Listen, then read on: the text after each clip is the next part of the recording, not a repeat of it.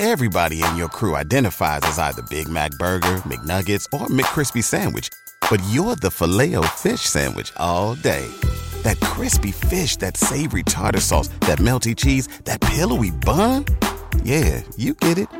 Every time. And if you love the filet of fish, right now you can catch two of the classics you love for just $6. Limited time only. Price and participation may vary. Cannot be combined with any other offer. Single item at regular price. Ba da ba ba ba.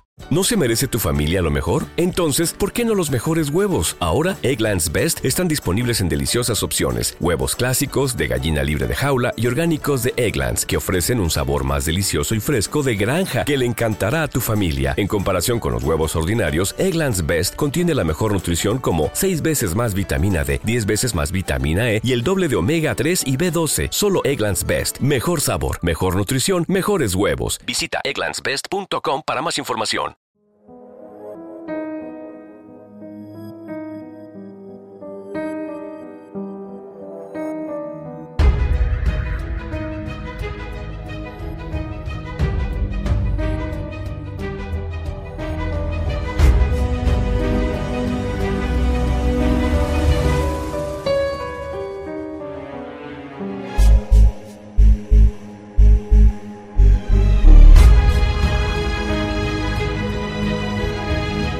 El Conde de Montecristo, de Alexandre Dumas.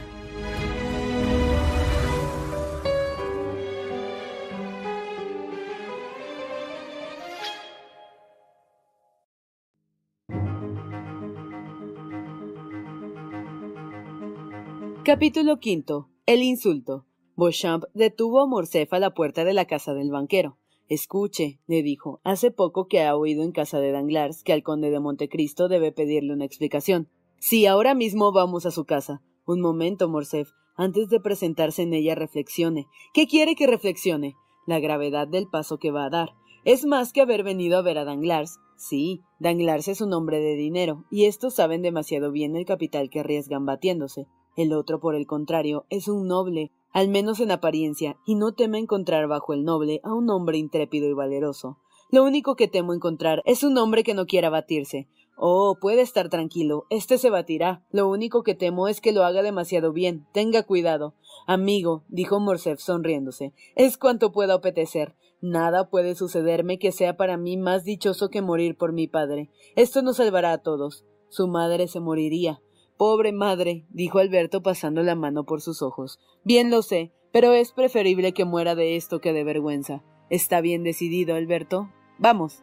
Creo, sin embargo, que no le encontraremos. Debía salir para París pocas horas. Ya habrá llegado. Subieron al carruaje que les condujo a la entrada de los Campos Elíseos número 30. Beauchamp quería bajar solo, pero Alberto le hizo observar que saliendo este asunto de las reglas ordinarias, le era permitido separarse de las reglas de etiqueta del duelo. Era tan sagrada la causa que hacía obrar al joven que Beauchamp no sabía oponerse a sus deseos. Cedió y se contentó con seguirle. De un salto se plantó Alberto del cuarto del portero a la escalera. Le abrió Bautista. El conde acababa de llegar, estaba en el baño y había dicho que no recibiese a nadie. Y después del baño, preguntó Morcerf, el señor conde comerá, y después de comer, dormirá por espacio de una hora, y a continuación irá a la ópera. ¿Estás seguro? Sí, señor. Ha mandado que el carruaje esté listo a las ocho en punto. Muy bien, dijo Alberto. Es cuanto deseaba saber. Y volviéndose enseguida a Beauchamp. Si tiene algo que hacer, querido mío, despache sus diligencias enseguida. Si tiene alguna cita para esta noche, aplácela hasta mañana. Cuento con que me acompañará esta noche a la ópera y que si puede hará que venga con usted Chateau Renaud. Beauchamp aprovechó el permiso y se despidió de Alberto, ofreciéndole que iría a buscarle a las ocho menos cuarto. Alberto volvió a su casa y avisó a Franz y a Debray que deseaba verles por la noche en la ópera. Fue enseguida a ver a su madre, que desde el acontecimiento del día anterior no salía de su cuarto ni permitía entrar a nadie. La halló en la cama, abismada por el dolor de aquella pública humillación. La vista de Alberto produjo en Mercedes el efecto que debía esperarse. Apretó la mano de su hijo y prorrumpió en copioso llanto. Las lágrimas la aliviaron. Alberto permaneció un momento en pie y sin proferir una palabra junto a la cama de su madre. Se veía en su pálida cara y sus fruncidas cejas que el deseo de venganza se arraigaba cada vez más en su corazón. Madre mía, dijo Alberto, ¿conoce algún enemigo del señor Morcerf? Mercedes estremeció al notar que el joven no había dicho mi padre. Hijo mío, le dijo, las personas de la posición del conde tienen muchos enemigos, a quienes no conocen, y estos, como sabes, son los más temibles. Lo sé, por eso recurro a su perspicacia. Es, madre mía, una mujer tan superior que nada se le oculta. ¿Por qué me dices eso? Supongo que observó que la noche del baile el señor de Montecristo no se permitió tomar nada en casa. Mercedes, incorporándose sobre el brazo y con ardiente fiebre, le dijo El señor de Montecristo, ¿y qué tiene que ver eso con la pregunta que me haces? Sabe, madre mía, que Montecristo es casi un oriental, y los orientales, para conservar toda su libertad en su venganza, no comen ni beben jamás en casa de sus enemigos. El señor de Montecristo, nuestro enemigo, dices, Alberto respondió Mercedes poniéndose pálida como una muerta. ¿Quién te lo ha dicho y por qué? Estás loco, Alberto. Montecristo nos ha manifestado siempre la mayor amistad. Te ha salvado la vida y tú mismo lo presentaste. Oh, hijo mío, si tienes semejante idea, deséchala. Y puedo recomendarte, o mejor diré, rogarte una cosa, es que estés bien con él. Madre mía, ¿tienes sin duda algún motivo personal para recomendarme tanto a ese hombre? Yo, replicó Mercedes poniéndose colorada con la misma rapidez con que antes había palidecido y volviendo de nuevo a su palidez. Sí, sin duda, y esa razón no es, dijo Alberto, la de que ese hombre no puede hacernos mal. Me hablas de un modo extraño, Alberto, y me haces singulares prevenciones. ¿Qué te ha hecho el conde? Hace tres días que estabas con él en Normandía y le mirabas como a tu mejor amigo. Una sonrisa irónica se asomó a los labios de Alberto. Mercedes la vio y con el instinto de mujer y de madre lo adivinó todo, pero prudente y valerosa ocultó su turbación y su miedo. Alberto permaneció silencioso y la condesa al poco rato reanudó la conversación. Venías a preguntarme cómo estaba. Te responderé francamente, hijo mío, que no me siento bien. Debes quedarte aquí, Alberto. Me acompañarás. Necesito no estar sola. Con mucho gusto, madre mía. Sabe que es mi mayor dicha, pero un asunto urgente e importante me impide hacerle compañía esta noche. Ah, muy bien, Alberto. No creo que seas esclavo de tu piedad filial. Alberto hizo como que no oía, saludó a su madre y salió. Apenas hubo cerrado la puerta, cuando Mercedes mandó a llamar a un criado de confianza, le ordenó que siguiese a Alberto a todas partes y viniese a darle cuenta de todo. Enseguida entró su doncella, y aunque muy débil, se vistió para estar pronta a lo que pudiese presentarse. La comisión dada a lacayo no era difícil de ejecutar.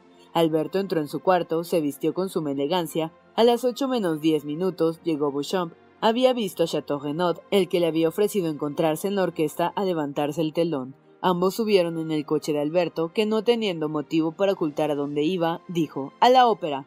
Tal era su impaciencia que llegó mucho antes de que se alzara el telón. Chateau Renaud se hallaba sentado en su butaca, prevenido de todo por Beauchamp, y así Alberto no tuvo necesidad de decirle nada. La conducta de este hijo, que procuraba vengar a su padre, era tan natural que Chateau Renaud no pensó en disuadirle y se contentó con renovarle la promesa de que estaba a su disposición. Debray no había llegado aún, pero Alberto sabía que rara vez faltaba la ópera. Se paseó de un lado a otro hasta que se levantó el telón. Esperaba encontrar a Montecristo en los corredores o en la escalera. Empezó la ópera y fue a ocupar su asiento entre Chateau Renaud y Beauchamp, pero su vista no se apartaba de aquel palco entre columnas que durante todo el primer acto permaneció cerrado. Finalmente, al mirar a Alberto su reloj por centésima vez, al principio del segundo acto, la puerta se abrió y Montecristo, vestido de negro, entró y se apoyó sobre la baranda para mirar a la sala. Morrel le seguía, buscando con la vista a su hermana y a su cuñado, les divisó en un palco segundo y le saludó. Al mirar el conde a la sala, vio sin duda un rostro pálido y dos ojos centellantes que ávidamente le buscaban. Reconoció a Alberto, pero la expresión que notó en aquella fisonomía tan trastornada le aconsejó sin duda que fingiese no fijarse, cual si no le hubiese distinguido. Sin dar, pues, lugar a que pudiese conocerse su pensamiento, se acomodó en su asiento, sacó su lente y se puso a mirar con la mayor indiferencia a uno y otro lado. Pero aunque aparentaba no hacer caso de Alberto, no le perdía de vista y al caer el telón, concluido el segundo acto, su mirada infalible siguió al joven que salía acompañado de sus dos amigos. Al poco tiempo vio aparecer aquella misma cabeza por entre los cristales de un palco frente al suyo, comprendió que la tempestad se avecinaba, y aun cuando hablaba Morrel con un semblante el más risueño, se había preparado a todo antes que oyese la llave dar vuelta en la cerradura de su palco. Se abrió este y Montecristo se volvió y se encontró con Alberto, lívido y temblando. Tras él entraron Beauchamp y Chateau Renaud. Hola. exclamó con aquella exquisita finura que le distinguía. He aquí un caballero que ha llegado al fin. Buenas noches, señor de Morcerf. Y el rostro de aquel hombre, tan admirablemente dueño de sí mismo, manifestaba la más perfecta cordialidad. Morrel se acordó entonces de la carta que había recibido del vizconde y en la que sin más explicación le rogaba asistiese a la ópera y conoció que iba a suceder una terrible escena. No venimos aquí para cambiar frases hipócritas o falsas muestras de amistad, dijo el joven. Venimos a pedirle una explicación, señor conde. Su voz era lúgubre y apenas se dejaba oír por entre sus dientes fuertemente apretados. Una explicación en la ópera, dijo el conde con aquel tono tranquilo, y aquella mirada penetrante en que se distinguía el hombre enteramente dueño de sí mismo. Por poco versado que esté en las costumbres de París, no me parece, caballero, que sea este lugar adecuado para pedir explicaciones. Cuando las personas se ocultan, cuando es imposible llegar hasta ellas porque se excusan con que están en el baño, en la mesa o en la cama, es preciso dirigirse a ellas donde se las encuentra. No es difícil hallarme, dijo Montecristo, porque si mal no recuerdo, ayer mismo estaba en mi casa. Ayer, dijo el joven que se iba calorando, estaba en su casa porque ignoraba quién era.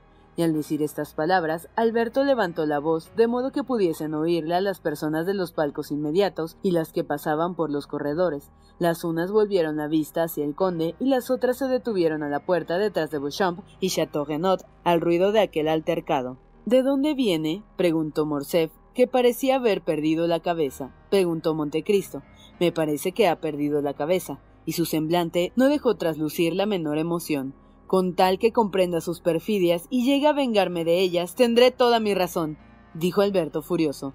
No le comprendo, replicó Montecristo, y aun cuando le comprendiera, no hablaría más alto. Estoy aquí en mi casa, y solamente yo tengo el derecho de levantar la voz sobre los demás. Salga, caballero. Y mostró la puerta a Alberto con un admirable ademán imperativo. Ah, yo soy el que haré que salga usted de aquí, respondió Alberto apretando entre sus manos convulsivas un guante que el conde no perdía de vista. Bien, bien, dijo flemáticamente Montecristo. Busca una querella, caballero, lo veo, pero un consejo, vizconde, y consérvelo bien en la memoria. Es muy mala costumbre meter ruido al provocar. No a todos nos conviene el ruido, señor de Morcerf. Al oír aquel nombre, un murmullo sordo se dejó oír entre los asistentes extraños a esta escena, todos hablaban de Morcerf desde la víspera. Alberto mejor que todos, y él primero, comprendió la alusión e hizo la demostración como de ir a tirar el guante al rostro del conde, pero Morrel le sujetó por la muñeca, mientras Beauchamp y Chateaugenot le detenían por detrás, temiendo que la escena rebasara los límites de una provocación. Montecristo, sin levantarse, inclinando su silla solamente, alargó la mano y tomando el guante húmedo y arrugado que el joven tenía en las suyas, le dijo con terrible acento Caballero, tengo por arrojado su guante, y se lo enviaré envuelto en una bala. Ahora ya, salga de aquí o llamo a mis criados, y le hago poner en la puerta. Ebrio, trastornado e inyectándosele los ojos en sangre, Alberto dio dos pasos atrás. Morrel aprovechó el momento para cerrar la puerta. Montecristo volvió a tomar su lente y se puso a mirar de un lado a otro, como si nada de particular hubiese sucedido. ¿Qué le ha hecho? dijo Morrel. Yo nada, personalmente al menos. Sin embargo, esta extraña escena debe tener una causa. La aventura del conde de Morcerf exaspera al desgraciado joven. ¿Tiene alguna parte en ella? Aide es la que ha instruido a la Cámara de los Pares de la traición de su padre. Me habían dicho efectivamente, aunque no quise creerlo, que la esclava griega que he visto con usted en este mismo palco es la hija de Alibajá, pero repito que no quise creerlo, pues es verdad. Ah, Dios mío, ahora lo comprendo todo, y esta escena ha sido premeditada. ¿Cómo es eso? Alberto me escribió que no dejase de venir esta noche a la ópera, y fue sin duda para que presenciase el insulto de que quería hacerle objeto. Probablemente, dijo Montecristo con su imperturbable tranquilidad. ¿Y qué hará con él? ¿Con quién? Con Alberto, ¿qué es lo que yo haré, Maximiliano? respondió el conde en el mismo tono. Tan cierto como que está aquí y aprieto su mano, le mataré mañana antes de las diez. He aquí lo que haré. Morrel estrechó la mano de Montecristo entre las suyas y tembló al sentir aquella mano fría y aquella pulsación tranquila. Admirado soltó la mano de Montecristo. Conde, conde, dijo. Querido Maximiliano, le interrumpió Montecristo, escuche qué bien canta Duprés esa frase. Oh, Matilde, ídolo de mi alma. Puede creerme, yo he sido el primero que adivinó el gran mérito de Duprés en Nápoles y el primero que le aplaudió. Morrel conoció que era inútil hablar más y aguardó. Concluyó el acto, cayó el telón y al poco rato llamaron a la puerta. Entre, respondió Montecristo sin que su voz mostrase alteración. Se presentó Beauchamp. Buenas noches, señor Beauchamp, dijo Montecristo como si viese al periodista por primera vez aquella noche. Siéntese. Beauchamp saludó y se sentó. Caballero, dijo Montecristo, acompañaba un momento a, como pudo ver, al señor de Morcerf. Lo cual significa que vendrían de comer juntos, respondió Montecristo riéndose. Me alegro de ver que ha sido más sobrio que él. Convengo en que Alberto no ha tenido razón para arrebatarse de aquel modo, y yo por mi parte vengo a presentarle mis excusas. Ahora que están hechas las mías, oiga, señor conde, le diré que le supongo demasiado galante para rehusar el dar alguna explicación a sus relaciones con la gente de Yanina, y después añadiré dos palabras sobre esa joven griega. Montecristo le hizo seña de que bastaba. Vamos, dijo riéndose. He aquí todas mis esperanzas destruidas. ¿Por qué? preguntó Beauchamp. Claro, me ha creado una reputación de excentricidad. Soy, según usted, un Lara, un Manfredo, un Lord Rothwen y después de pasar por excéntrico, echa a perder su tipo y quiere hacerme un hombre cualquiera como un vulgar, me pide explicaciones, en fin, vamos, señor Beauchamp, quiere reírse. Sin embargo, hay ocasiones, respondió Beauchamp con altanería, en que el honor manda. Señor de Beauchamp, le interrumpió aquel hombre extraño. Quien manda el conde de Montecristo es el conde de Montecristo. Así pues, no hablaremos más de eso. Si gusta, hago lo que quiero, y créame, siempre está bien hecho. Caballero, no se paga a hombres de honor con esa moneda, y éste exige garantías. Yo soy una garantía viva, respondió Montecristo impasible, pero sus ojos centellaban amenazadores. Los dos tenemos en nuestras venas sangre que deseamos derramar. He aquí nuestra mutua garantía. Lleve esta respuesta al vizconde y dígale que mañana, antes de las diez, habré visto correr la suya. Solo me resta, pues, dijo Beauchamp, fijar las condiciones del combate. Me son del todo indiferentes, dijo el conde, y era inútil venir a distraerme durante el espectáculo por tan poca cosa. En Francia se baten con espada o pistola, en las colonias con carabina y en Arabia con puñal. Diga su ahijado que, aunque insultado para ser excéntrico hasta el fin, le dejo el derecho de escoger las armas y que aceptaré cualquiera sin distinción. Cualquiera entiende bien, todo, todo, hasta el combate por suerte, que es lo más estúpido, pero yo estoy seguro de una cosa y es que ganaré. Está seguro de ganar, dijo Beauchamp, mirando espantado al conde. Eh, ciertamente, dijo Montecristo alzando ligeramente los hombros. Sin eso, no me batiría con el señor de Morcerf. Le mataré, es preciso y sucederá. Le suplico tan solo que me envíe esta noche dos líneas, indicándome las armas y la hora, pues no me gusta que me esperen. La pistola a las ocho de la mañana en el bosque de Bolonia, dijo Beauchamp, sin saber si tenía que habérselas con un fanfarrón charlatán o con un ser sobrenatural. Bien, dijo Montecristo, ahora todo está arreglado. Déjeme oír la ópera y diga a su amigo Alberto que no vuelva por aquí esta noche con sus brutalidades de mal género, que se retire a su casa y que se acueste. Beauchamp se retiró admirado. Ahora cuento con usted, ¿no es cierto? dijo Montecristo volviéndose hacia Morrel. Ciertamente, y puede disponer de mí, conde, sin embargo. ¿Qué? Sería importante conocer la verdadera causa. Luego rehúsa. No. La verdadera causa, Morrel, dijo el conde. Ese joven marcha ciegas y no la conoce él mismo. La verdadera causa la sabemos Dios y yo, pero le doy mi palabra de honor que Dios que la conoce estará por nosotros. Eso me basta, conde, respondió Morrel. ¿Quién es su segundo testigo? No conozco a nadie en París a quien yo quiera hacer este honor más que usted y a su cuñado Manuel. ¿Cree que rehusará este servicio? Le respondo de él como de mí. Bien, es cuanto necesito. Por la mañana a las siete y media en mi casa. ¿No es eso? Estaremos allí. Shh. He aquí que se levante el telón. Escuchemos. Tengo por costumbre no perder una nota en esta ópera. Es tan hermosa la música de Guillermo Tell.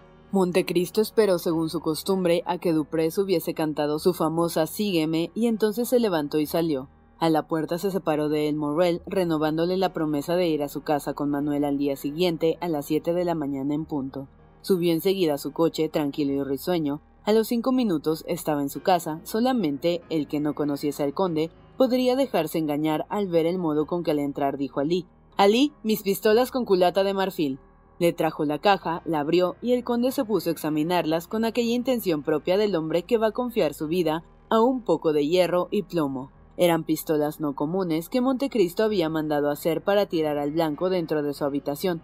Una cápsula sola bastaba para hacer salir la bala. El ruido era casi imperceptible, tanto que en la habitación inmediata Ninguno hubiera podido dudar que el conde, como se dice en términos de tiro, se ocupaba de ejercitar su pulso. Apenas había tomado la pistola y se preparaba a buscar el blanco en una plancha de plomo que le servía para tal efecto, cuando se abrió la puerta del despacho y entró Bautista. Pero antes de que éste hablase, el conde vio en la pieza inmediata a una mujer cubierta con un velo que había seguido al criado. Ella, que vio también al conde con la pistola en la mano y dos floretes de combate sobre la mesa, entró inmediatamente en la habitación. ¿Quién es, señora? preguntó el conde a la mujer cubierta aún con el velo. La desconocida miró en derredor para asegurarse de que estaban solos, e inclinándose después como si hubiese querido arrodillarse, juntando las manos y con el acento de la desesperación. Edmundo, dijo, no mates a mi hijo. El conde retrocedió. Un grito se escapó de sus labios y dejó caer el arma que tenía en la mano. ¿Qué nombre acaba de pronunciar, señora de Morcerf? dijo. El tuyo, respondió levantando su velo. El tuyo, que solamente yo no he olvidado. Edmundo, no es la señora de Morcerf la que viene a verte, es Mercedes. Mercedes murió, señora, y no conozco ya a ninguna de ese nombre. Mercedes vive, y Mercedes se acuerda de ti. No solo te conoció al verte, sino aún antes al sonido de tu voz. Desde entonces te sigue paso a paso, vela sobre usted y te teme. Ella no ha tenido necesidad de adivinar de dónde salió el golpe que ha herido al señor de Morcerf. Fernando quiere decir, señora, prosiguió Montecristo con amarga ironía. Puesto que recordamos nuestros nombres propios, recordémoslos todos. Y Montecristo pronunció aquel Fernando con tal expresión de odio que Mercedes sintió un frío temblor que se apoderaba de todo su cuerpo. Bien ves, Edmundo, que no me había engañado y que con razón te decía no mates a mi hijo. ¿Y quién le ha dicho, señora, que yo quiero hacer algún daño a su hijo? Nadie, Dios mío, pero una madre está dotada de doble vista. Todo lo he adivinado, le he seguido esta noche la ópera y oculta en una palmera lo he visto todo. Así pues, ya que lo ha visto todo, habrá visto también que el hijo de Fernando me ha insultado públicamente, dijo Montecristo con una calma terrible. Oh, por piedad. Ya ha visto que me habría arrojado el guante a la cara si uno de mis amigos, el señor Morrel, no le hubiese detenido el brazo. Escúchame, mi hijo todo lo ha adivinado y te atribuye las desgracias de su padre. Señora, dijo Montecristo, se engaña, no son desgracias, es un castigo, no he sido yo, ha sido la providencia la que ha castigado al señor de Morcerf. ¿Y por qué sustituyes tú la providencia? exclamó Mercedes. ¿Por qué te acuerdas cuando ella olvida? ¿Qué te importa a ti, Edmundo, Yanina y su visir? ¿Qué mal te hizo Fernando Mondego al hacer traición a Lite Belín? Pero eso, señora, es un asunto que concierne al capitán Franco y a la hija de Basiliki. Nada tengo que ver con eso, dice muy bien, y por eso si he jurado vengarme, no es del capitán Franco ni del conde de Morcerf, sino del pescador Fernando, marido de la catalana Mercedes. Ah, dijo la condesa, qué terrible venganza por una falta que la fatalidad me hizo cometer, porque la culpable soy yo, Edmundo, y si quisieras vengarte, debió ser de mí, no tuve fuerza para resistir tu ausencia y mi soledad. Pero ¿por qué estaba yo ausente y usted sola?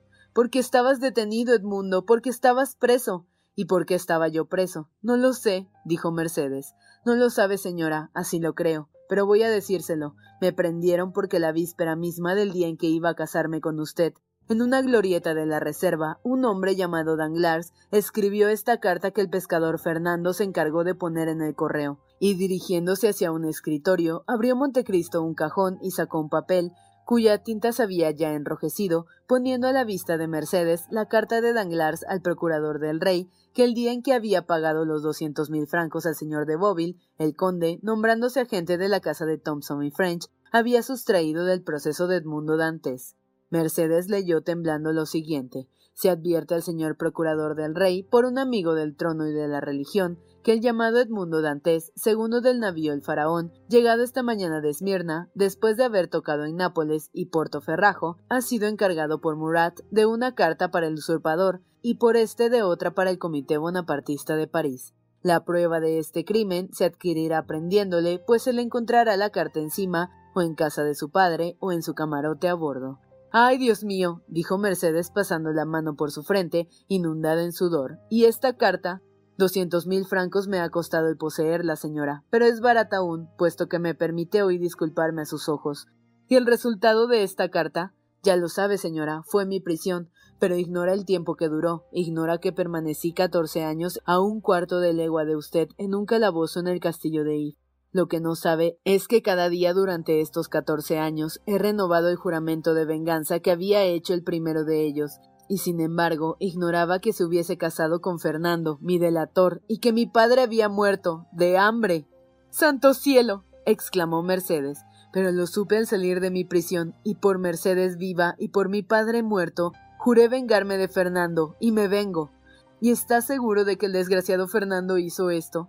Por mi alma, señora, lo ha hecho como se lo digo, y además no es mucho más odioso el haberse pasado a los ingleses siendo francés por adopción, siendo español de nacimiento, haber hecho la guerra a los españoles, estipendiario de Ali, venderle traidoramente y asesinarle. Ante tales hechos, ¿qué es la carta? Una mixtificación galante que debe perdonar, lo reconozco y lo confieso, la mujer que se ha casado con ese hombre, pero que no perdona el amante que debió casarse con ella. Ahora bien, los franceses no se han vengado nunca del traidor. Los españoles no le han fusilado. Ali, desde su tumba, se ve sin castigo al asesino. Pero yo, engañado, asesinado, enterrado vivo en una tumba, he salido de ella gracias a Dios, y a Dios debo la venganza. Me envía para esto, y aquí estoy.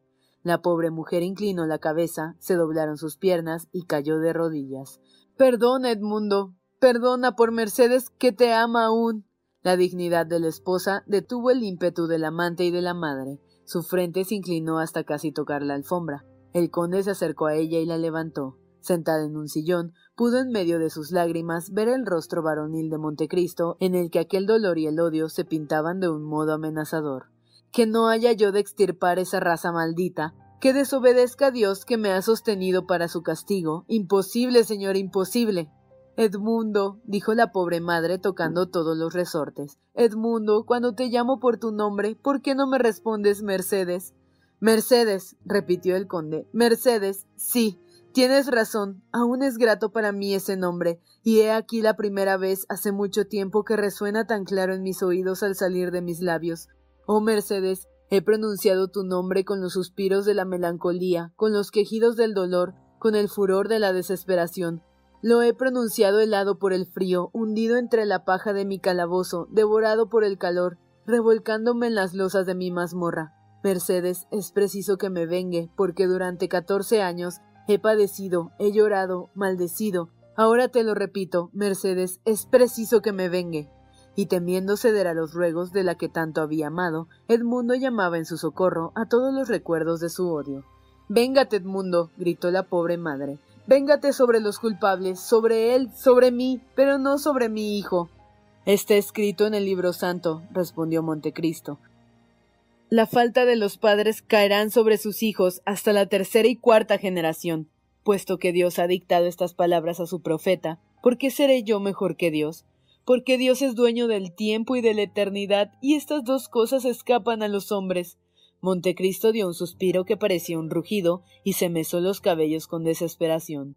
Edmundo, continuó Mercedes, Edmundo, desde que te conozco he adorado tu nombre, He respetado tu memoria, amigo mío. No endurezcas la imagen noble y pura que guardo en mi corazón. Si supieses los fervientes ruegos que he dirigido a Dios mientras te creí vivo y después muerto. Sí, muerto. Me parecía ver tu cadáver sepultado en lo más hondo de una sombría torre. Creía ver tu cuerpo precipitado en uno de aquellos abismos en que los carceleros arrojan a los prisioneros muertos.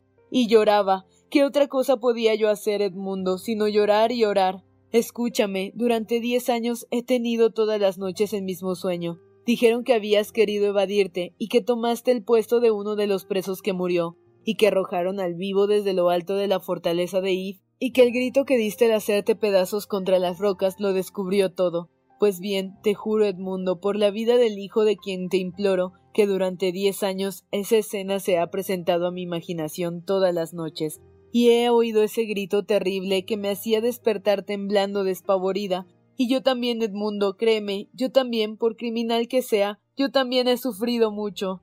¿Y ha perdido su padre estando ausente? preguntó Montecristo. ¿Ha visto a la mujer que amaba dar su mano a su rival mientras se hallaba en un lóbrego calabozo? No. interrumpió Mercedes. No. Pero he visto al hombre que amaba dispuesto a ser el matador de mi hijo. Mercedes pronunció estas palabras con un dolor tan intenso y un acento tan desesperado que un suspiro desgarrador brotó de la garganta del conde. El león estaba amansado, el vengador vencido. ¿Qué me pide? ¿Que su hijo viva? Pues bien, vivirá. Mercedes profirió un grito que hizo saltar dos lágrimas de los párpados del conde, pero aquellas dos lágrimas desaparecieron muy pronto, porque sin duda Dios había enviado un ángel para recogerlas, siendo mucho más preciosas a los ojos del Señor que las más hermosas perlas de Gusarate y de Ofir. Ah, dijo Mercedes tomando la mano de Montecristo y llevándola a sus labios. Ah, gracias, gracias, Edmundo. Te veo cual siempre te he visto, cual siempre te he amado. Sí, ahora puedo decírtelo. Sobre todo porque el pobre Edmundo no tendrá ya mucho tiempo que hacerse amar de usted. ¿Qué dices, Edmundo? Digo que puesto que lo ordena, es preciso morir. ¿Morir? ¿Quién dice eso? ¿Quién habla de morir? ¿De dónde vienen esas ideas de muerte? No supondrá que ultrajado públicamente, en presencia de una sala entera, en presencia de sus amigos y los de su hijo, provocado por un niño que se enorgullecerá de un perdón como de una victoria, no supondrá, digo, que me queda un solo instante el deseo de vivir. Después de ti, Mercedes, lo que más he amado es a mí mismo. Quiero decir mi dignidad, esta fuerza que me hace superior a los demás hombres, esta fuerza de mi vida. En una palabra, tú la destruyes, yo muero. Pero este duelo no se efectuará, Edmundo, puesto que me perdona. Se efectuará, señora, dijo solemnemente Montecristo. Solo que en lugar de la sangre de su hijo que debería beber la tierra, será la mía la que correrá. Mercedes dio un gran grito, se acercó a Montecristo, pero de repente se detuvo.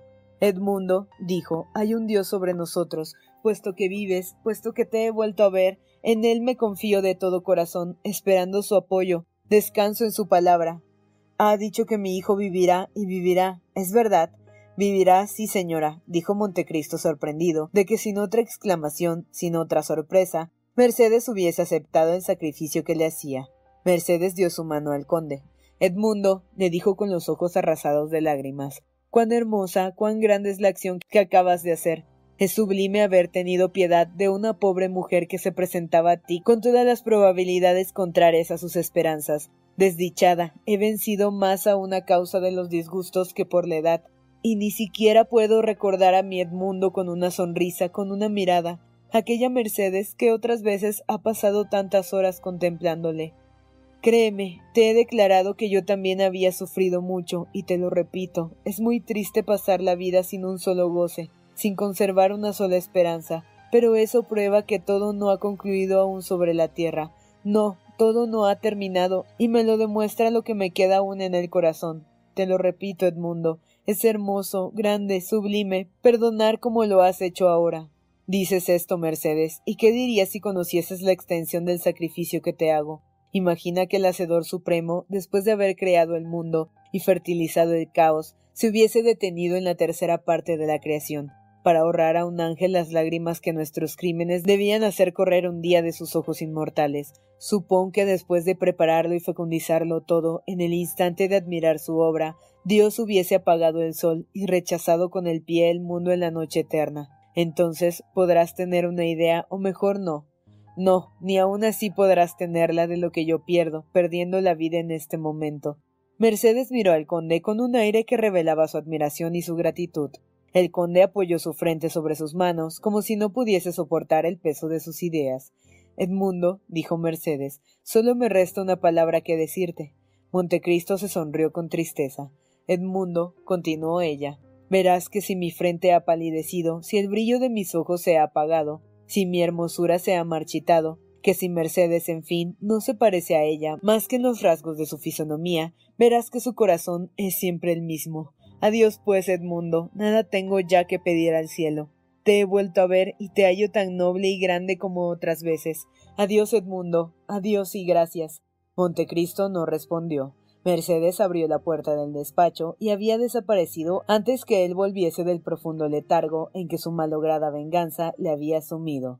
Daba la una en el reloj de los inválidos, cuando el ruido del coche que se llevaba la señora de Morcerf hizo levantar la cabeza al conde de Montecristo. Fui un insensato, dijo, en no haberme arrancado el corazón el día que juré vengarme.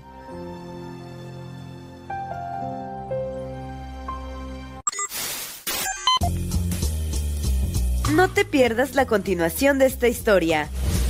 Capítulos todos los lunes, miércoles y viernes. Suscríbete.